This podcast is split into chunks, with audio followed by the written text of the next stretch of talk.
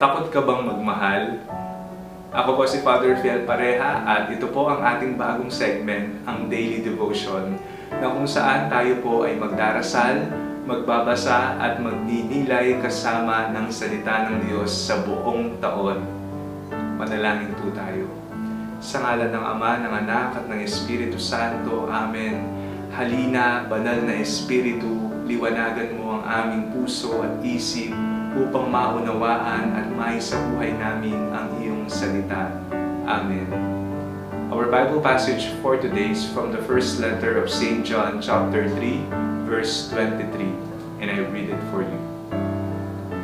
And this is his commandment that we should believe in the name of his Son Jesus and love one another just as he has commanded us may nakapagsabi po na kapag daw hindi mo na alam kung ano ang isasagot mo sa pagsusulit o anumang exam, ang ilagay mo daw ay love, pagmamahal. Bakit daw? Because love is the answer daw.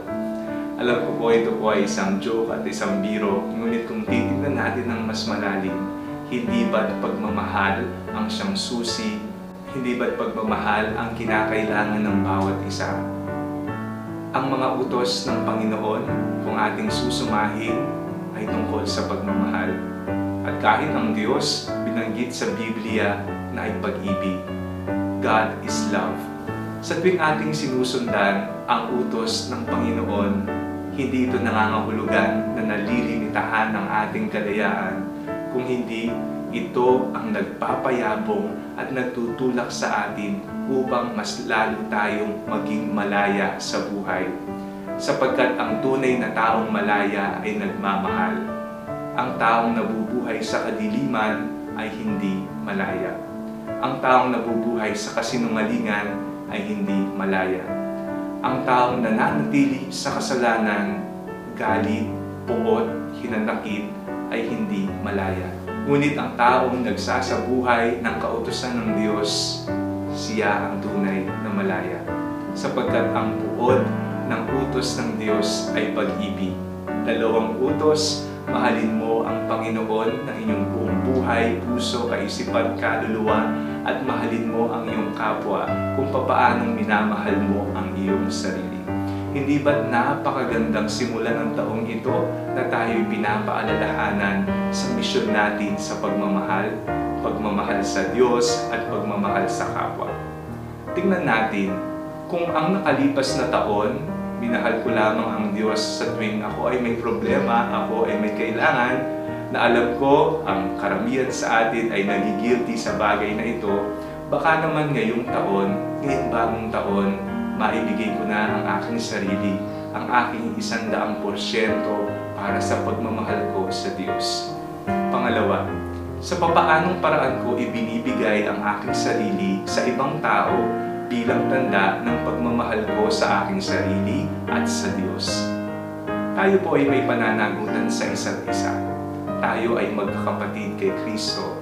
Tayo ay mga anak ng Diyos. Kaya siguro ibinigay sa atin ang habilin na ito ng pagmamahal sapagkat ang pagmamahal nga ang siyang mag-uugnay-ugnay sa atin sa ngalan ng Panginoon. Huwag tayong matakot magmahal, huwag tayong matakot sumubok muli, huwag tayong matakot ibigay ang ating sarili sapagkat ang Diyos ay pag-ibig na una na niya tayong mahalin. Pinamalas niya ang dakilang pagmamahal niya sa atin kahit siya ay nasugatan, mahal na mahal tayo ng Panginoon. Manalangin tayo. Panginoon, maraming salamat po sa dakilang pagmamahal na ibinigay niyo sa amin Ipinamalas niyo po ito sa amin sa pamamagitan ng pagbibigay ninyo ng kaisa-isang anak ninyo sa amin na nag-alay ng buhay bilang tanda ng pagmamahal niya sa aming lahat. Nais din po namin matularan ng aming Panginoong Kristo sa pagmamahal, isang uring pagmamahal na walang kondisyon at limitasyon. Amen. Sa ngalan ng Ama, ng Anak, at ng Espiritu Santo. Amen. Huwag niyo pong kalimutang i-like ang video ito mag-iwan po kayo ng comment sa video ito at i-share nyo po ito sa inyong mga kaibigan, katrabaho, pamilya o kanino mang taong malapit sa inyong puso. God bless you po.